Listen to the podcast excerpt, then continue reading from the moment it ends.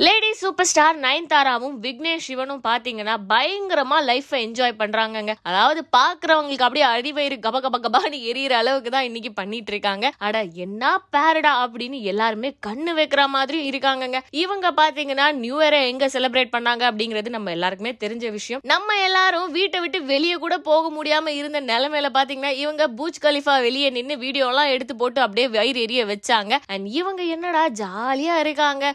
எங்கெங்கேயோ சுத்துறாங்களே காசு இப்படி வாரி இறைக்கிறாங்களே இதெல்லாம் வந்து கல்யாணத்துக்கு அப்புறம் கஷ்டப்பட போறாங்களோ அப்படின்னு நினைச்சா இவங்க காரியமா தாங்க சுத்திட்டு இருக்காங்க. அதாவது துபாய்க்கு போனாங்களே அதுக்கு காரணம் என்ன அப்படின்னு பாத்தீங்கன்னா என்ன கிணறு விஷயமா ஏதோ பேச்சுவார்த்தை நடந்துகிட்டு இருக்காங்க. கலாய்க்கெல்லாம் இல்லைங்க சத்தியமா தான் சொல்றோம். அவங்க பாத்தீங்கன்னா நூறு கோடி ரூபாய் பட்ஜெட்ல ஏதோ ஒரு எண்ணெய் கிணறு பிசினஸ் ஸ்டார்ட் பண்றதுக்கான எல்லா வேலையும் பண்ணிட்டு இருக்காங்க. அதுக்காக தான் அந்த ஊர்ல இருக்காங்களா. ஏற்கனவே நம்ம ஊர்ல ரெண்டு பிசினஸ் இவங்க தொடர்ந்து பண்ணிட்டு இருக்காங்க. கூட இப்போ மூணாவதா இன்னொரு பிசினஸும் பண்ணிட்டு இருக்காங்க. ஆக மொத்தம் பாத்தீங்கன்னா இவங்க வெளியூர் சுத்துறதெல்லாம் சும்மாலாம் கிடையாது. கூடவே ஒரு பெரிய பிசினஸ் பிளானோட தான் சுத்திட்டு இருக்காங்க ரெண்டு பேருமே. மேலும் இதே மாதிரியான சினிமா சம்பந்தப்பட்ட அப்டேட்ஸ் தெரிஞ்சுக்க சினி உலகம் சேனலை சப்ஸ்கிரைப் பண்ணுங்க. கூடவே பெல் ஐகானை கிளிக் பண்ணுங்க.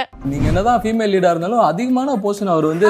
டாக் கூட தான் இருக்கிறாரு அப்படின்ற ஒரு அஞ்சு பேருக்கு மேல நாங்க அப்ரோச் பண்ணோம். ஃபர்ஸ்ட் லைக் இவங்களோட ஆப்ஷனா வர்றதுக்கு முன்னாடி நேரா அவங்க கூட நடிக்க மாட்டேன்னு சொல்லாம அவங்க என்ன சொல்லுவாங்கன்னா கொஞ்சம் டேட்டா தான் இதுவா இருக்கு. அது இன்னொருத்தர் சொன்னாங்க இல்லை நான் கண்டினியூஸாக காமெடி படமா பண்ணிட்டேன். அதனால அப்படின்னாங்க. ஒரு படம் தான் பண்ணாங்க அதுக்கு முன்னாடி. கண்டினியூஸாக